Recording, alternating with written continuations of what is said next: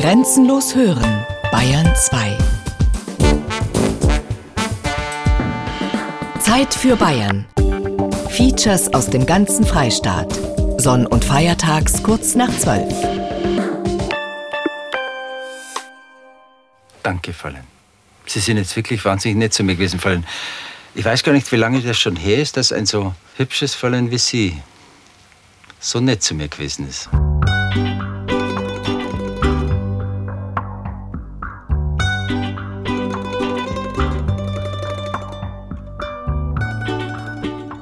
Mit seiner Art hat er ja die Damen auf Deutsch gesagt von hinten packt.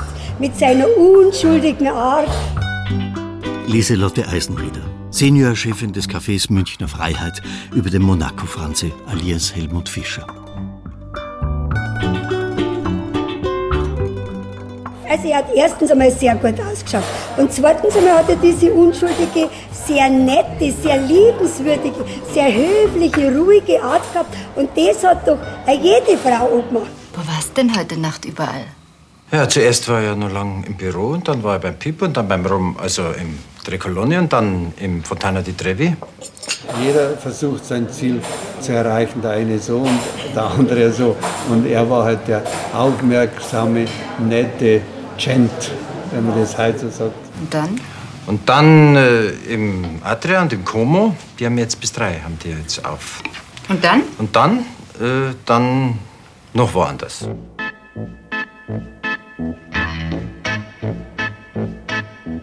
Der Bazi, der Halodri, der Stenz.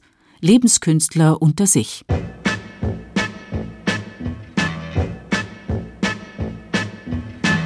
Ein Feature von Josef Berlinger. Liebe Männer. Die drei Typen, von denen ich hier erzähle, sind Lebenskünstler und Liebeskünstler. Sehr erfolgreich bei Frauen. Also das, was die meisten Männer sein wollen. Liebe Frauen, ja, diese drei Typen haben etwas, haben etwas Lächerliches. Sie laden dazu ein, sich über sie lustig zu machen. Aber sie haben auch etwas Anziehendes. Wie wäre es sonst zu erklären, dass fast jede Frau irgendwann einmal schon auf einen von ihnen hereingefallen ist?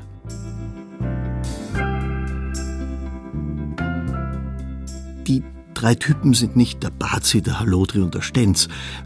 Ja, irgendwie schon auch, aber ich erzähle von drei konkreten Männern.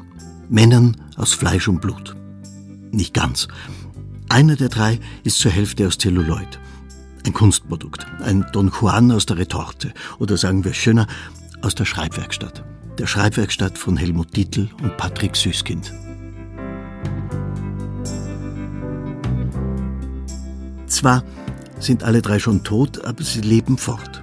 In unserer Erinnerung. Sie sind Projektionen, Abbilder, Vorbilder, Wunschbilder. Sie sind weit weg und doch ganz nah. In Fotografien, in Büchern, in Filmen. Sie selbst haben einen unehelichen Sohn mit einer gewissen Lisi Schleibinger, Besitzerin eines Frilukers. Ja und schon, aber das ist ja schon fast 20 Jahre her beinahe. Da ist zum ersten Helmut Fischer als Monaco-Franze, der ewige Stenz. Motto, ein bisschen was geht immer. Aber verheiratet sind Sie mit einer Frau, der Sie in Ihrem sozialen Status unterlegen sind. Was? Und deshalb suchen Sie Bestätigungen außerehelicher Betätigung. Der Ossi war irgendwo ein Jäger. Da ist zum zweiten Oskar Oberleitner, Zuhälter, Strizi. Wie ich den erlebe, der steht vom Spiegel, der hat Brisk im Haar. Und der Haifisch, der hat Zähne. Und da ist zum dritten BB, der Dichter aus Augsburg, der Lebenskünstler, der Liebeskünstler, der Frauenverschlinger Bertolt Brecht. Und die trägt er im Gesicht. Du bist doch mein Augenstern. Spatzel, du weißt doch ganz genau, dass du mein Augenstern bist, mein einziger. Der Monaco-Franze kämpft auch nach 20 Jahren Ehe noch um die Liebe seines Spatzels. Als er seinen Augenstern kennengelernt hat, war er noch ein Stenz wie aus dem Bilderbuch, mit spitzen Schuhen, schwarzem Hemd, weißer Krawatte und Brillantine im Haar. Und geduftet hat er wie Mackie Messer höchstpersönlich. seine ganzen Damen waren ja nicht die Stalets. Ne? Das waren ja immer Frauen, die schon ein gewisses Alter gehabt haben, also kein Gemüse. Aber er war schon ein bisschen so, ja, ein bisschen Aufreißer war er dann. Ein bisschen so hintergründig. Er ist nicht nach vorne geprescht. Langhaxer, der war ein großer Mo. Ja, das war das, was die Frauen so gefallen hat, weil er trotzdem eine Und so langsam ist er weggegangen. Unbeholfenheit Ja, so langsam ist er weggegangen.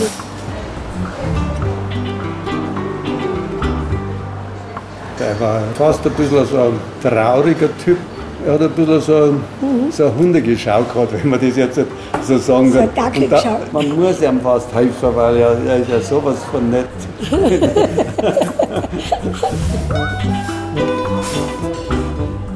Die Eisenrieders sind Schwabinger Urgestein, Karl und Lieselotte. So richtige Münchner wie ich bin eine geborene Schwabingerin, beim Dr. Geisenhofer geboren. So eine gibt es ja gar nicht mehr. Die, wo so richtig münchnerisch reden wie ich. In den Cafés der Eisenrieders ist schon halb München verkehrt. Auch Flaneure lassen sich dort gerne nieder. Schlürfen Cappuccino, essen Kuchen, rauchen Zigaretten, schauen schönen Frauen nach, plaudern über Gott und die Welt. Lieselotte Eisenrieders liebster Stammgast im Café Münchner Freiheit war Helmut Fischer. Alle Tage ist er gekommen, hat sich immer am selben Tisch herunten an den vierten Tisch hinten gesetzt, am Fenster herunten und so, ja. Der war ja so groß und ich bin so klar, 1,52, dann hat er mich aber so umarmt und in den Arm genommen. Geil, sowas, ja. Ein super duper Mann. Warum ist jetzt die wieder gegangen? Die war doch ganz nett. Als mich gesehen hat, Depp mit denen da. Ach so?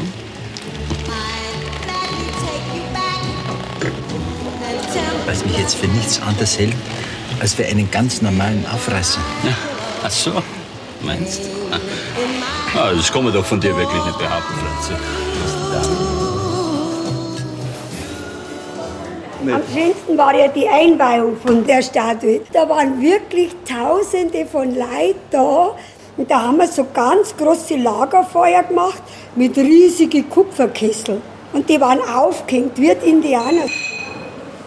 Der Stadtindianer Helmut Fischer, der eher ein Cowboy war, aber ein eleganter, mit gebügelter Hose und geschliffenen Manieren, einer, der eine Dame auch schon mal mit Handkuss begrüßen würde, hätte er nicht eine kaputte Bandscheibe. Er sitzt heute als überlebensgroßes Denkmal im Café Münchner Freiheit. Ein Denkmal, das die Spender Kadel und Lieselotte Eisenrieder viel Geld gekostet hat.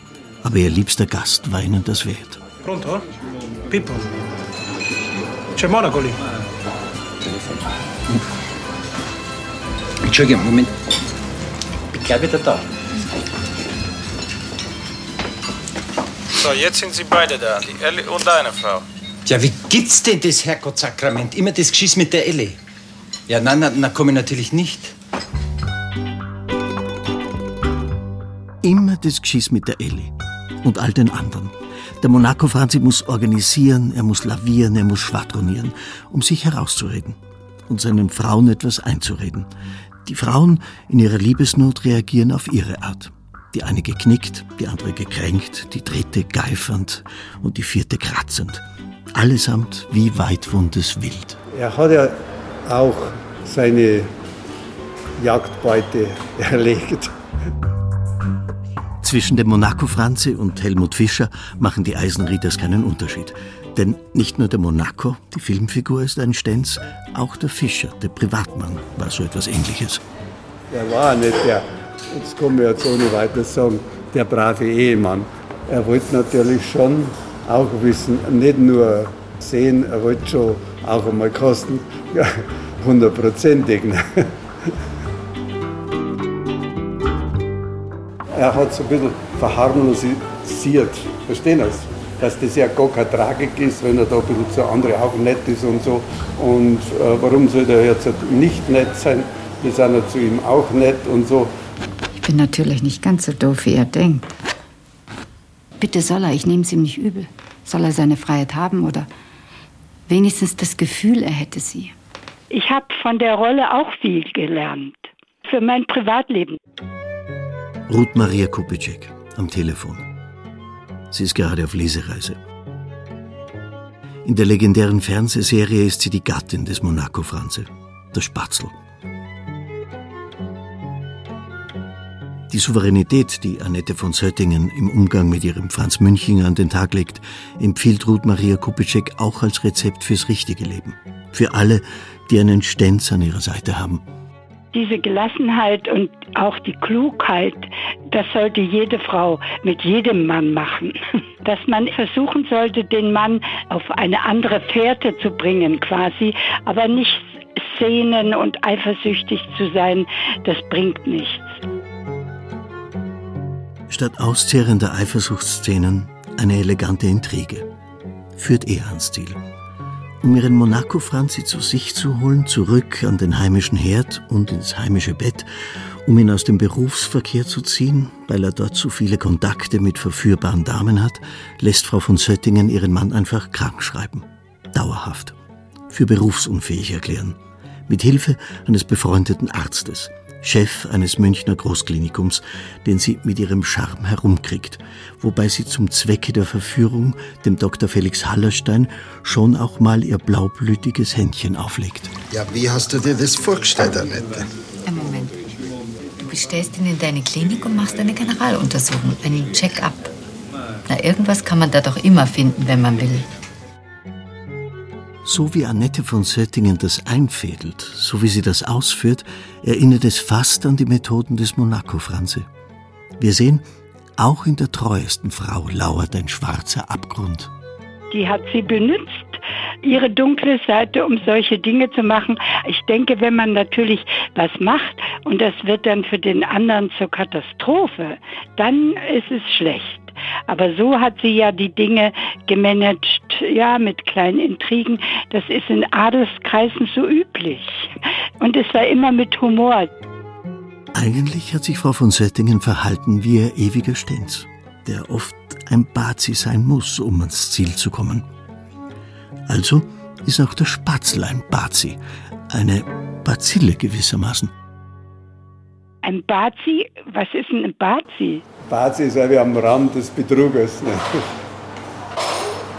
Ist auch nicht mehr Wortgebrauch der Jugend. Da haben wir halt ganz andere Ausdrücke oder ist viel mehr amerikanisiert halt alles und so.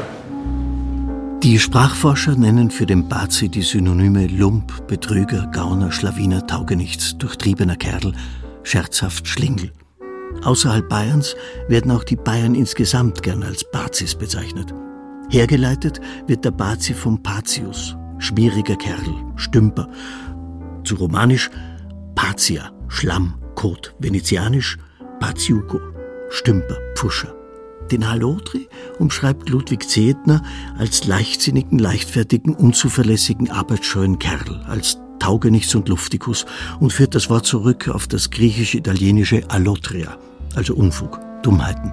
Vielleicht hängt es auch damit zusammen, dass heutige Jugendliche mit Begriffen wie Bazi, Halodri und so weiter nichts mehr anfangen können, weil es diesen Männertypus heute so nicht mehr gibt. Sibylle Kraft. Also den Aufreißer gibt es natürlich in allen Varianten. Vom tumpen, einfältigen über den brutalen bis hin zum liebenswürdig charmanten. Da gibt es natürlich eine ganze Bandbreite. Sibylle Kraft ist Dokumentarfilmerin, Historikerin, Trägerin des Deutschen Preises für Denkmalschutz. Sie wohnt auch selbst in einem schönen alten Haus im oberbayerischen Isartal. Ein Haus, das ursprünglich einmal Vorbild sein sollte für eine Gartenstadt, die Prinz Heinrich von Wittelsbach bauen wollte. Als er im Ersten Weltkrieg fiel, wurde das Projekt nicht mehr weiter verfolgt. Nicht nur bayerische Denkmäler aus Holz und Stein haben es Sibylle Kraft angetan, auch solche aus Fleisch und Blut, wie der Strizi, ein Gegenstand ihrer Doktorarbeit. Ich bin mir sicher, dass meine Söhne, die Anfang 20 sind, mit den Begriffen Strizi, Halodri, Bazi nicht viel anfangen können, wenn sie ihnen überhaupt was sagen. Den Stenz, den kennen sie wohl vom Monaco-Franze her. Wir gingen auf Stanz. Ne? Von daher ist ja der Begriff ein Stenz. Nicht? Wir gingen auf Stanz, wir gingen aufreißen. Du bist auf Maidans gegangen und heute hat er sich wieder rausputzt. Nicht? Heute geht er auf Stanz. Nicht? Auf die schöne gewandert und so. Stenz zeigt sich offen, er geht den Dingen entgegen und will Kontakt haben. Diese romantischen Vorstellungen von Freiheit und Abenteuer. Aber bitte soll er. Er sitzt so tief, da rührt man besser gar nicht dran. Man muss nur dafür Sorge tragen, dass ihm seine romantische Ader nicht zu sehr schwillt. Ganz behutsam. Listig. Du, äh, sag einmal, Spastel, äh, einmal ganz was anderes, was mir gerade so einfällt. Ein Strizi ist keiner, den wo man unbedingt besser sein muss, aber man muss ein bisschen aufpassen, dass es nicht übertreibt. Ein Bazi ist männlich. Ein Halodri ist für mich schon wieder was Verdrucktes, nichts Ehrliches. Aber eine Jacqueline kennst du doch noch, Franz. Was für eine Jacqueline? Die Junge aus dem Kosmetiksalon. Kenne ich nicht, Spastel. Ich kenne viele, aber eine Janine kenne ich keine. Jacqueline. Kurioserweise war der Monaco-Darsteller Helmut Fischer als Privatmann ein Verfechter der Aufrichtigkeit, während seine Ehefrau Uta Fischer-Martin es mit der Wahrheit nicht so genau nahm. Ausgerechnet die Frau, die von mancher Geschlechtsgenossin bedauert wurde, ob dieses halodrihaften Ehemanns, ausgerechnet sie amüsierte sich über ihren zwanghaft ehrlichen Gatten. Zitat, er hat nie gelogen, was ich überhaupt nicht verstehen kann, weil es das Leben manchmal einfacher macht. Und wenn es das einfacher macht, also Ausreden zu erfinden, dann habe ich überhaupt keine Hemmungen.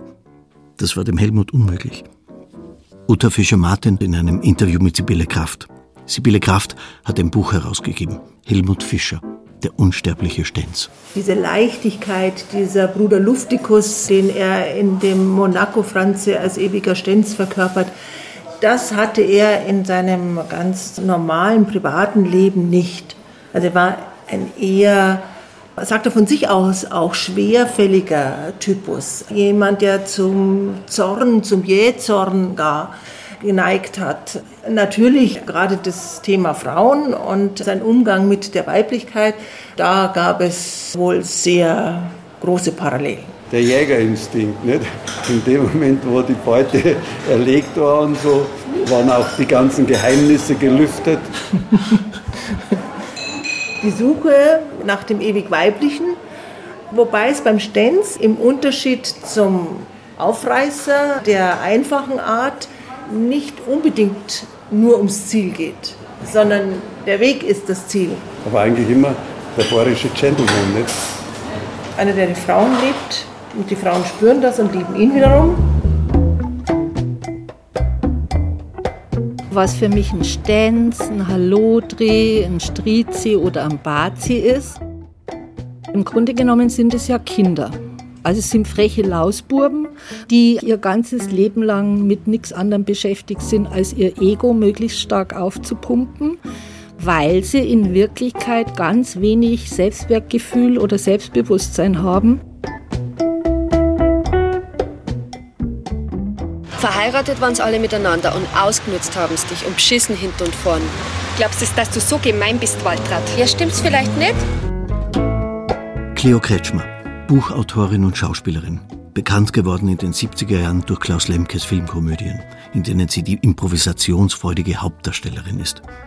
Bei Monaco Franzi hat sie eine Nebenrolle, Waltraud, die ihre Freundin Ellie warnen will vor all den Monacos. Und wenn man sich das Ganze astrologisch anschauen würde, dann würde man feststellen, dass die Typen alle Mutterprobleme haben.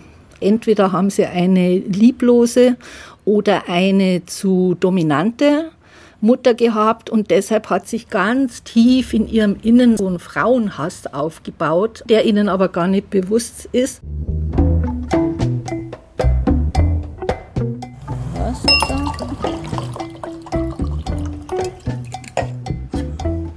Wasser. Zum Wohl. Cleo Kretschmer hat als bayerisches Glamour-Girl des jungen deutschen Films Männer genug kennengelernt, sodass sie ein Recht hat auf eine gewagte Theorie über den Stenz. Eine Gehirnblutung warf sie 1998 aus der Bahn und hätte ihr beinahe das Leben gekostet. Aus dem Koma erwacht, musste sie neu sprechen lernen und durfte sich selber neu erfinden und neu erziehen. Statt in Diskurs und auf Partys geht sie jetzt in die Natur und gönnt sich Ruhe, gutes Essen und genügend Schlaf. Und die alte Lebensfreude ist zurückgekehrt. Und da hinten irgendwie hängt unsere Göttin, die Morgana von Husarien. Cleo Kretschmer ist in die bayerische Provinz gezogen, nach Dorfen, und will dort mit ihrer Freundin Christine aus einem Second-Hand-Laden einen Kreativpool machen. Ein pulsierendes, alternatives Kulturzentrum.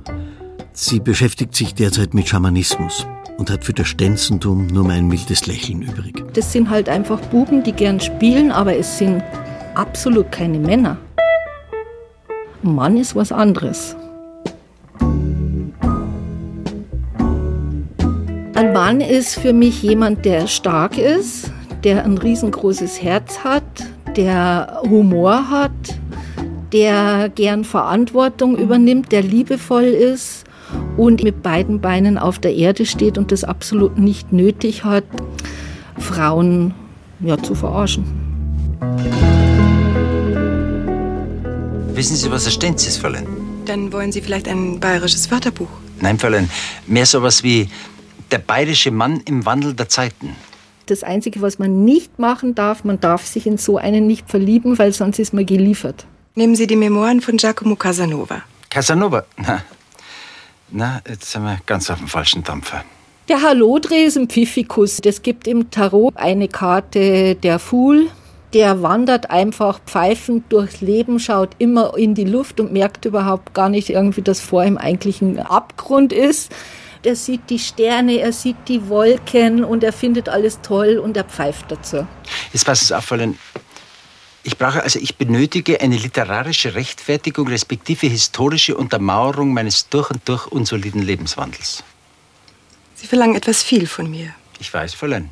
Dumme Lügen werden nicht verziehen, aber wenn er sich was richtig Tolles, Kreatives ausdenkt, dann kann man ihm verzeihen. Wenn der Stenz also ein Bazi ist, was oft vorkommt, wogegen ein Bazi nicht unbedingt ein Stenz sein muss.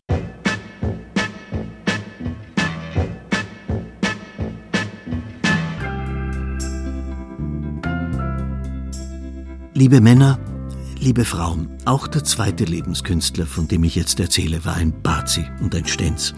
Auch er war eitel und erfolgreich bei Frauen und trotzdem war er ganz anders als der Monaco Franzi.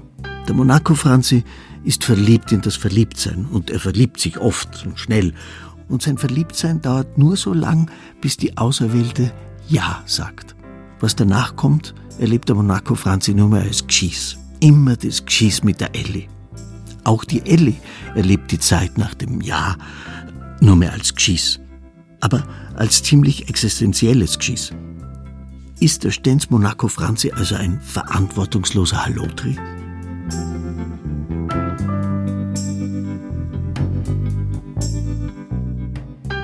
Der Lebenskünstler und Frauenheld, von dem ich jetzt erzähle, ist ein schwereres Kaliber.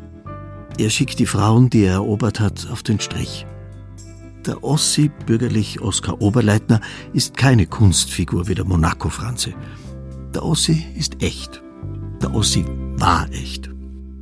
Der steht vorm Spiegel, der hat Brisk im Haar. Genau. Und er hat auch eine gebügelte Hose, weißes Ja. Hemd, so zieht er Ja. sich an. Wenn er zum Tanzen geht, nimmt er Krawatte mit, äh, Einstecktuch. Also so ist der Stenz. Also er legt schon Wert auf Äußeres. Oh, macht nichts. Muss ich schnell ausmachen. Die zwei Männer, die da beim Bier sitzen, sind Hans Mühlberger und Alexander Metz. Der eine ist der Autor, der andere der Co-Autor und Verleger eines Buches. Der Stenz von der Au. Geschichte einer Münchner Familie. Ein kleiner heimlicher Bestseller abseits der großen Verlage. Erschienen als Book on Demand, als Buch auf Bestellung. Es ist die Lebensgeschichte des Ossi Oskar Oberleitner, eines Münchner Strizis. Und ganz nebenbei eine Geschichte der Münchner Vorstadt von 1930 bis zur Jahrtausendwende. Ja, ich bin der Stritz von der Au, am Maria-Hilfplatz geboren. Die Madeln, die Rena, weiß mich alle kennen. In mich ist er jede verloren. Ja, ja, ich bin der Stolz von der Au am Maria Hilfplatz geboren. Sein grün und blau, ja, ich bin der Stolz von Au. Ich gehe immer aus, was das Viertel, die Au, die Leute von der Au über ihn gedacht haben. Hans Mühlberger, geboren 1944, jobbt als junger Mann bei der Süddeutschen Zeitung und als Nachtportier in einem Hotel am Münchner Viktualienmarkt. Eine Umgebung, in der in den 60er Jahren Dirnen und Zuhälter heimisch sind. Und weil Hans Mühlberger die Einkünfte seiner Hotelchefin aufbessern will, vermietet er die Zimmer auch stundenweise und lernt irgendwann auch den Ossi kennen, der ihm nach und nach sein Leben erzählt. Der Ossi war irgendwo ein Jäger und im Hintergrund hat er die Lilly als festen Kern. Die Lilly war seine Freundin Das war seine Heimat. und seine Heimat. Genau. Wir haben Swing- und Soulmusik gehört, erinnert sich der Ossi im Buch von Mühlberger und Metz. Wir haben Whisky getrunken bis zum Abwinken und haben die guten Ami-Zigaretten geraucht. In der Familie von der Lili habe ich in Saus und Braus gelebt. Trotzdem habe ich meine anderen Liebschaften nicht vernachlässigen dürfen. Es war schon ein bisschen stressig. Wenn er quasi mit der Lilly zusammen war, dann war es seine Traumfrau. Und die hat er auch nach außen hin, ja, dass seine Stammfreundin ist. Ja. Also ich glaube aber, dass die. Lilly schon geahnt hat, was da läuft. Aber das war eine der Frauen, die damit umgehen konnten. Richtig. Ich glaube, so ein Stenz hat immer eine Frau an seiner Seite, die mit so einem Mann umgehen kann. Auch. Richtig. Die sämtliche Augen zudrückt. Richtig, so, ja, so, ist auch die richtig. Lilly ein. Richtig. Ich meine, du hast sie ja gekannt. Die Ja, ja. Die Lilly, so erinnert sich der Ossi, die Lilly war meine Stammfee. Sie war eine Schönheit aus der Maikäfersiedlung beim Michaelibad. Jeder Mensch sucht doch irgendwie einen Halt. Und die Lilly gab ihm natürlich diesen Halt, was ihm andere Frauen nicht gaben. Die hat was Bodenständiges. Genau. Und ich glaube, dass sie durchaus gewusst hat, was da läuft bei ihm. Also, Ja, aber sie wollte es nicht wissen. Die Lilly bleibt auch in späteren Jahren Ossis Hauptfrau. In späteren Jahren, als er bereits Zuhälter ist. Seine Damen gehen auf den Strich, um aus ihrem kleinen, tristen Leben herauszukommen. So wie auch der Ossi durch seine Zuhälterkarriere aus seinem Milieu herausgekommen ist. Von dem er sich aber nie distanziert. Er liebt seine Au. Dieses alte, kleine Leute- und Arbeiterviertel von München. Hier ist er 1930 geboren und groß geworden. Er erlebt das Dritte Reich als kleiner Bub und er spürt auch bald die ganze Brutalität dieses Regimes, als sein Vater von den Nazis ins KZ Dachau gesteckt wird. Auf dessen Sträflingskleidung ist ein roter Winkel aufgenäht. Er ist ein politischer Gefangener. Sein Verbrechen? Er, der Sozialdemokrat und Gewerkschaftler, hat hitlerfeindliche Äußerungen gemacht und wurde denunziert. Jetzt muss der Ossi die Familie ernähren und gerät dabei bald mit dem Gesetz in Konflikt.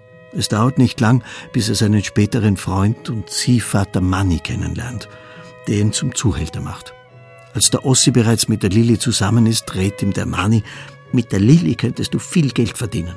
Aber seine Lilly würde der Ossi niemals auf den Strich schicken. Und der Haifisch, der hat Zähne und die trägt er im Gesicht.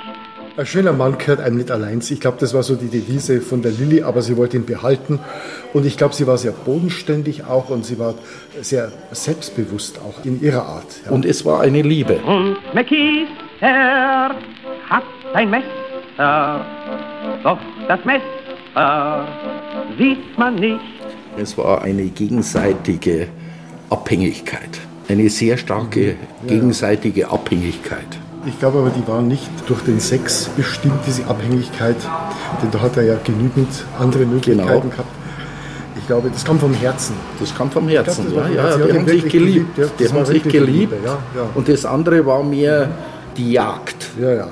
Die Jagd Ja, und Sie hat gewusst, der kommt immer wieder zurück. Genau, es gibt ja, Männer, die fremd gehen, weil sie sagen, sie wollen also Resultate, wie viele Frauen das sie gehabt haben. Das ist oft ein Spiel, wie viele Frauen das sie in ihrem Leben zusammengebracht haben. Aber das glaube ich ist sowieso Oder das ins Spiel. Bett gebracht haben. Das, Das- Spiel. Ja, beim Das Stenz, Spiel. bei einem typischen Ja. Stenz ist, glaube ich, das sowieso die, das Wichtigste ist die Jagd. Ja, genau. Und die Frau ist dann nicht so wichtig mehr. Also wenn man, Richtig, wenn man der die Beute, Erfolg. Die Beute ist nicht so wichtig wie die Jagd. Als der Ossi in Bomberjacke und Pilotenbrille einmal seinem ehemaligen Wohnungsnachbarn über den Weg läuft, sagt dieser Herr Eismann zu ihm, Ossi, gut sagst das. Aus dir ist ja ein richtiger Stenz geworden. Das Äußerliche ist sehr, sehr wichtig, dass ein Stenz ankommt. Ja? Also ich glaube, er muss nicht ein Schönling sein, Es muss aber er muss männlich schön sein, Er ein muss toller Mann sein. anziehend sein. Ja, der Stenz selbst, dieses Wort gibt es auch als Bezeichnung für einen Wanderstab. Also die Wanderburschen, die so von Stadt zu Stadt ziehen, haben so einen Stenz, so Mhm. Ja. einen knotigen Ja. Stock bei sich, mit dem sie durch die Städte und durch die Lande wandern. Mhm. Aber in der Gaunersprache, da gibt es eine Rotwellsprache aus dem Mittelalter. Ja. Da ist Stenz eine Bezeichnung für Penis. Das war in München ein Begriff, ein Stenz. Ich definiere mal einen Strizi. Ein Strizi ist bei der Bevölkerung beliebt. Der macht lustige kriminelle Sachen, die nicht überwiegend als Schwerkriminalität bezeichnet werden, sondern wo man dann noch sagt, das ist lustig. Strizi, das kommt aus dem Wienerisch, ursprünglich heißt es ja, kommt aus dem tschechischen Striz, der Onkel, und ist eigentlich in Wien der Zuhälter, der typische Zuhälter, der Frauen ausnützt. Aber nicht münchnerisch. Der Münchner hat eine Ja, genaue Definiierung der Ausdrücke. Während der Stenz kann der Zuhälter sein, ja. Und der Stenz ist aber kein Macho, der liebt seine Frauen, die für ihn Ja. arbeiten. Er geht ja auch sehr sorgsam mit ihnen um, er ist ein Kavalier ihnen gegenüber. Ein Strizi ist halt einer, der sich und das Leben nicht allzu ernst nimmt und sich auch versucht, da durchs Leben ein bisschen auch durchzuschummeln mit einem Augenzwinkern und wenn irgendwas sich schiebt, dann sagt er nicht nein. Der Strizi muss nicht zwangsläufig ein Zuhälter sein. Das ist die historische Variante dieses Typus. den die Publizistin Sibylle Kraft in ihrer Doktorarbeit untersucht hat. Titel Zucht und Unzucht. Prostitution und Sittenpolizei im München der Jahrhundertwende. Im Laufe des 19. Jahrhunderts hat man den Begriff des Zuhälters nicht so verwendet, sondern man hat die Zuhälter Strizis genannt. Der Bazi, dieser Ausdruck trifft auf vielen zu. Das kann ein Kleinkind sein, kann ein Jugendlicher sein und so weiter, der also ein bisschen Sachen ausheckt. Dieser Bazi, je nachdem, wie man es auch betont, man kann es liebenswürdig betonen und anerkennend. Ein Hund war er schon, gell? Dann ist es mit gewissen Anerkennung und einem gewissen Respekt verbunden. Und da ist die Frage, ob das nicht etwas verharmlost, das Ganze. Der Bazi haut den Gegner gerne übers Ohr. Das politische Urgestein Franz Josef Strauß hatte in Geheimdienstkreisen der DDR den Decknamen Gröbatz. Größter Bazi aller Zeiten, angelehnt an den Gröfatz Adolf Hitler, den seine Handlanger zum größten Feldherrn aller Zeiten hochstilisiert hatten. Also der Ossi ist auch ein Bazi. Der tut zum Beispiel gefälschte Karten herstellen lassen. Und damit er beim Pokern spielt, das ist ein typischer Bazi. Also das ist eine er, er schadet keinem guten Menschen oder keinem armen Menschen, sondern Gauner unter Ja, sich. ja, Da kann man ruhig ja. einmal auch gezinkte Karten haben. Ein Bazi ist der Ossi auch beim Verführen neuer Frauen. Der Lieberhof über den Tegernsee, das war seine Stammübernachtung, wenn er eine Frau erobert hat. Da wusste die Wirtin schon Bescheid, ja. Und da muss man selber lachen.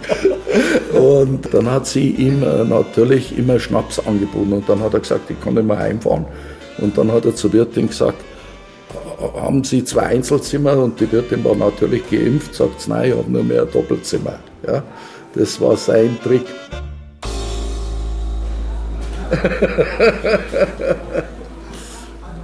Der Herr Lodri ist überhaupt nicht bindungsfähig, während der Stenz ja meistens eine feste Frau hat, einen Ja. Heimathafen Ja. hat.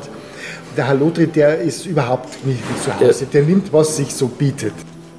Der Stenz in seiner Reihenform ist ein urbanes Phänomen, ist ein Stadtlicht. Das ländliche liegt dem Stenzen überhaupt nicht. Das ist ihm zu primitiv, zu wenig flirrend, zu eng. Da hat er nicht genügend Platz, sich darzustellen, zum Rumgockeln, zum Spielen. Da wird man auch zu sehr beobachtet, die soziale Kontrolle ist da viel zu eng. Also das Stenzentum wie das Strizitum, also all diese kriminellen und halbkriminellen Formen des Bazis, die brauchen die Großstadt oder zumindest die Stadt, um als mehr oder weniger lichtscheues Gewächs da leben und überleben zu können.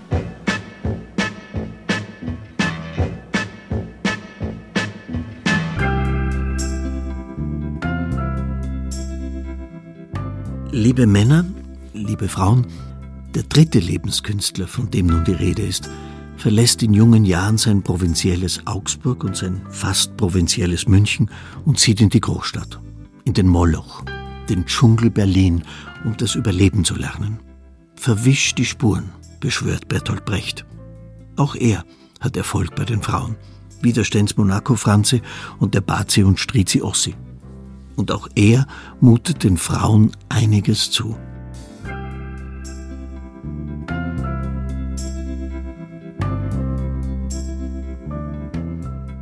So wie er sich im Alter von 29 Jahren vor der Kamera des Fotografen Konrad Ressler inszeniert, spitzbübisch, charmant, lässig, verwegen, mit Zigarre, schwarzer Lederkrawatte und schwarzem Ledermantel, da liegt es nahe zu sagen, hier inszeniert sich ein Verführer und ein Bazi, ein Halotri, ein Stenz.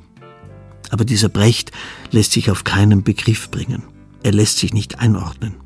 Der Bazi, der Halotri, der Stenz, die drei bewegen sich, so oft sie auch über die Stränge schlagen, im Rahmen. Sie sind die von allen geduldeten, oft auch bewunderten Schlawiner. Die kleinen Helden aus der Nachbarschaft. Die Gesellschaft steht hinter ihnen.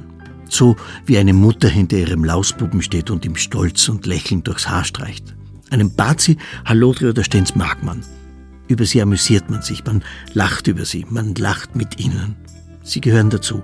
Sie sind frecher, mutiger, wilder als der durchschnittliche Mann aber sie sind keine große Bedrohung.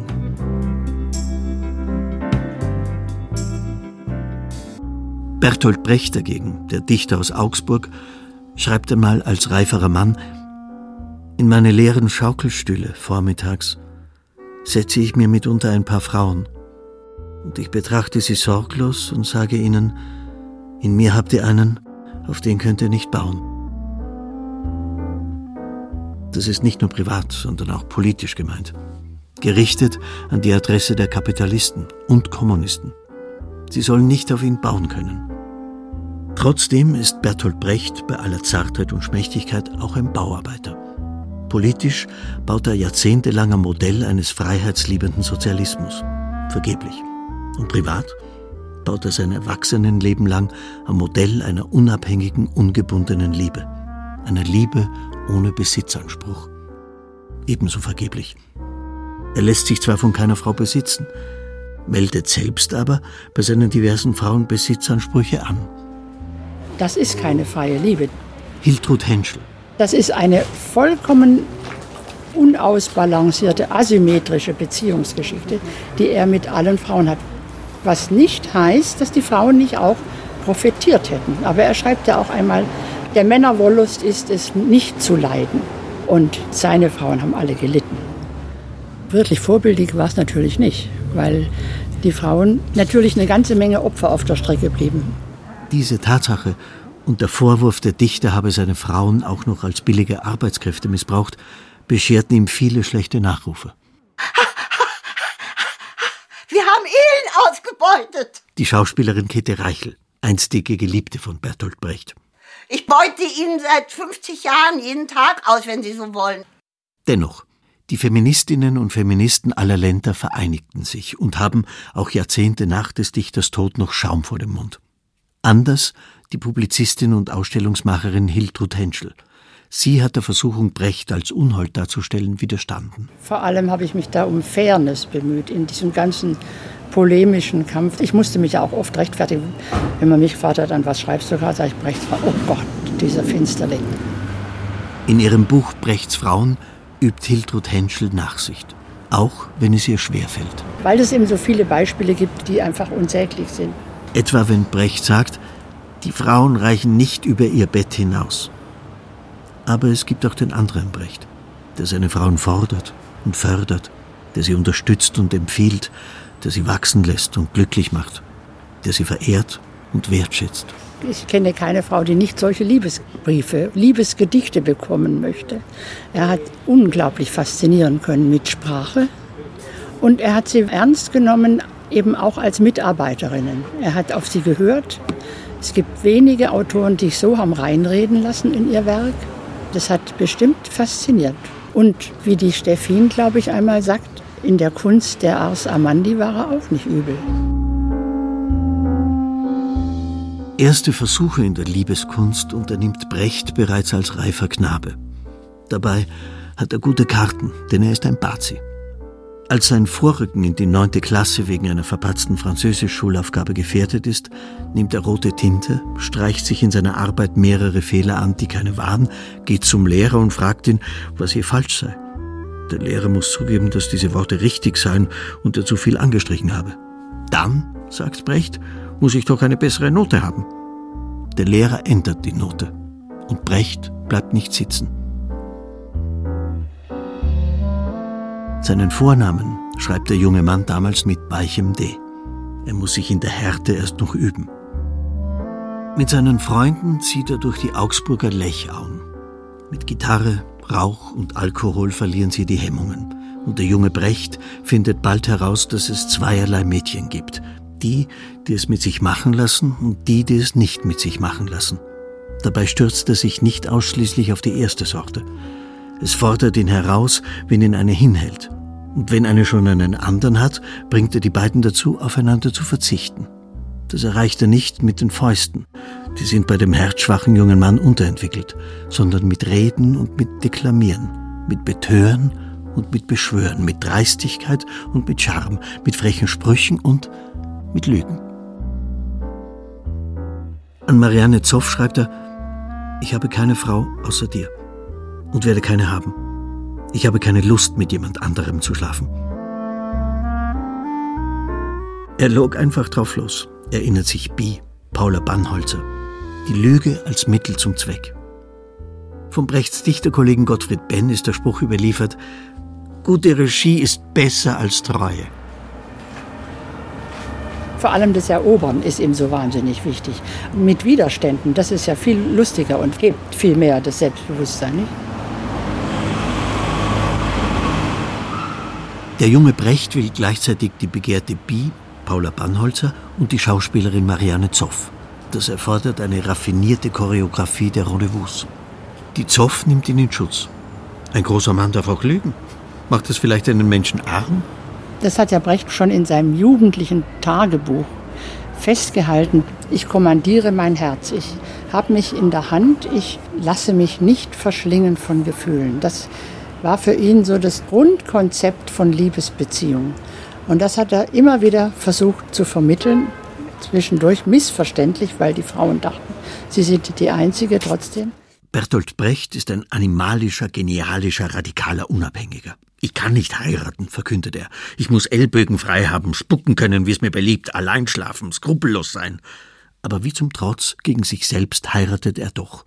Die Schauspielerin Helene Weigel.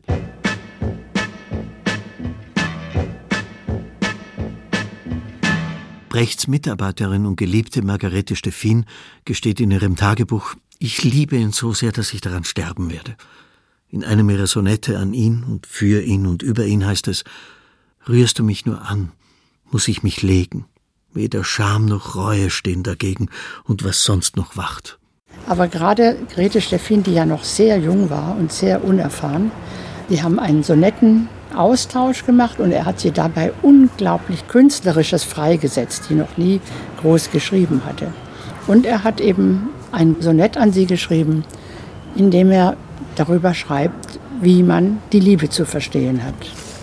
Als du das Vögeln lerntest, lehrte ich dich so vögeln, dass du mich dabei vergaßest und deine Lust von meinem Teller aßest, als liebtest du die Liebe und nicht mich.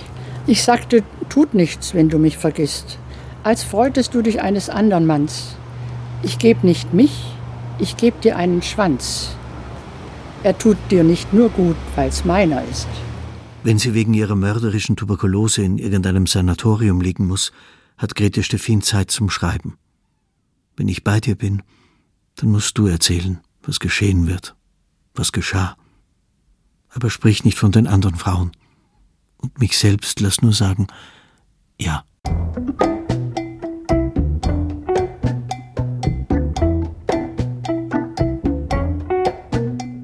Ich habe den Brecht nicht haben können, gesteht Marie-Louise Fleißer einmal rückblickend. In ihrer Schlüsselerzählung Avantgarde schreibt sie, die Ostermeier ertrug den Schwarm von Weibern nicht mehr, der um ihn herum war.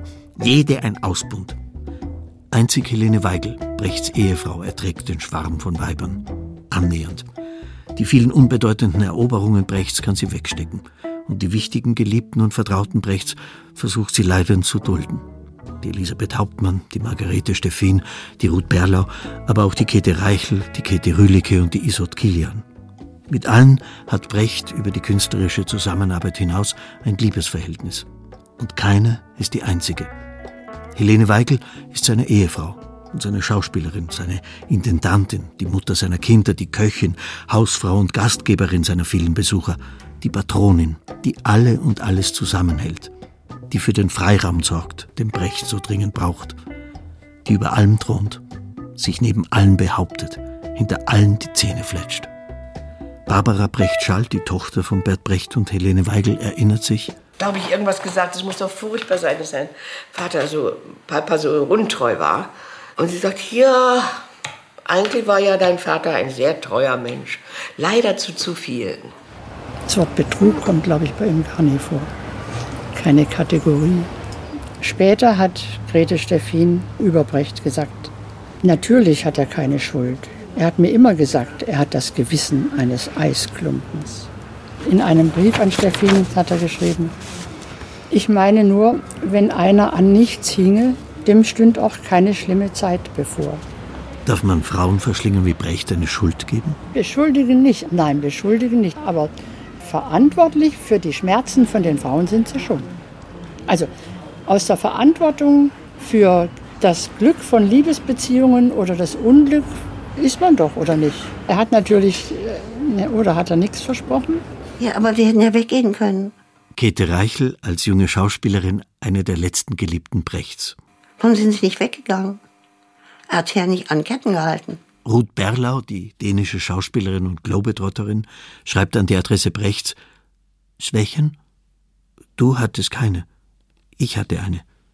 Ich liebte. Einmal gibt es ja diesen Satz von Ruth Berlau, ein leises Hallo hinter ihr. Da lag die ganze Zärtlichkeit und Verlockung drin. Ganz raffiniert, wirklich Verführungskunst. Ruth Berlau mit ihrem vor Sehnsucht brennenden Schoß Sie, der die Männer hinterherlaufen, sie behauptet, 70 Prozent aller Frauen seien frigide, seien sexuell unbefriedigt. Und sie, Ruth Berlau, will ausgerechnet den Mann haben, den Mann für sich allein haben, der nicht zu haben ist. Brecht. Weil sie ihn nicht kriegt, wird sie hysterisch und alkoholkrank. Obwohl sie ihn viel bedrängt, schreibt sie ihm, ich will dein Leben nicht stören. Auch brauchst du vielleicht neue, junge, schöne Frauen. So wie auch der Strizi und Bazi Ossi immer wieder neue Frauen braucht. Und der Stenz und Bazi Monaco Franze. Was dem sein Gschieß mit der Elle ist, ist dem Bertolt Brecht das Gschieß mit der Berlau. Freilich in einer Hardcore-Version, sehr heftig, sehr tragisch.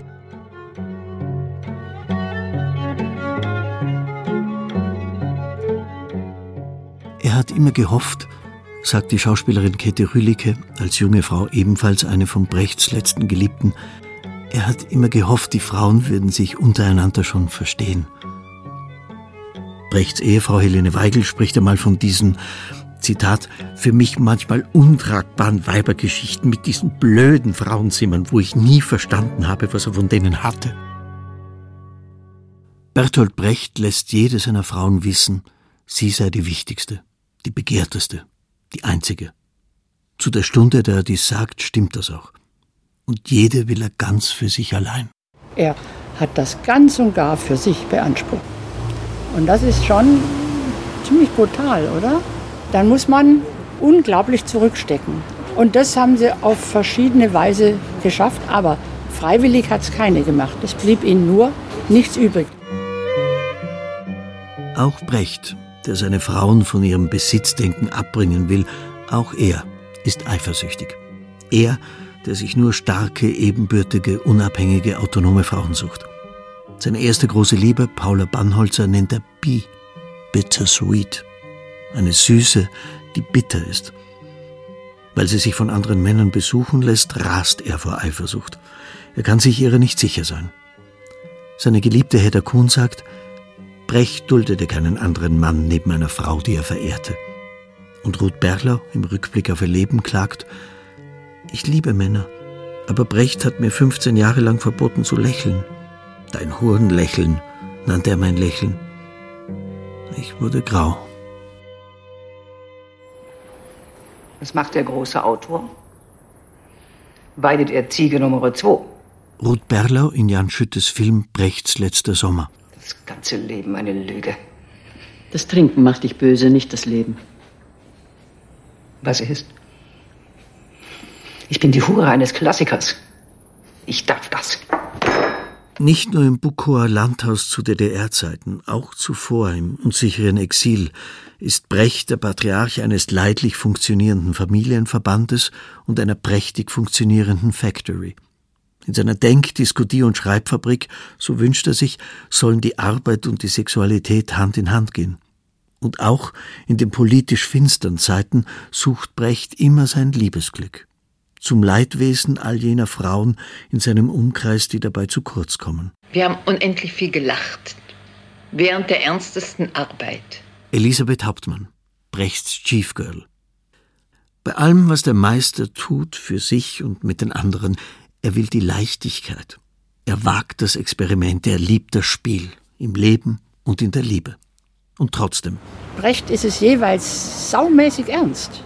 Was der Stenz und Bazi Monaco Franze und der Strizi und Bazi Ossi nicht von sich behaupten können. Lasst euch nicht belügen, das Leben wenig ist. Schlürft es in vollen Zügen, es wird euch nicht genügen, wenn ihr es lassen müsst.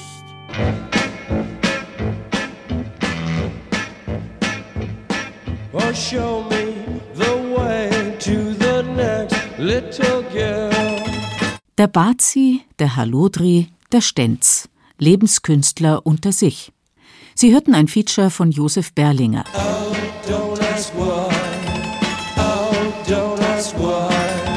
Der Erzähler war Johannes Silberschneider. Technik Monika Xenger, Regie der Autor. Redaktion Gerald Huber.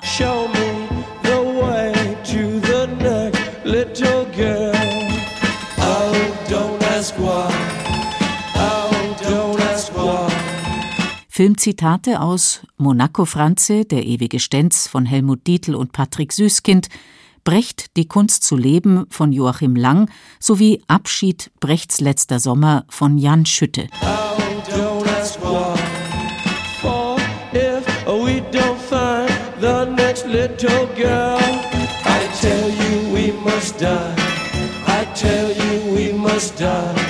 I tell you, I tell you.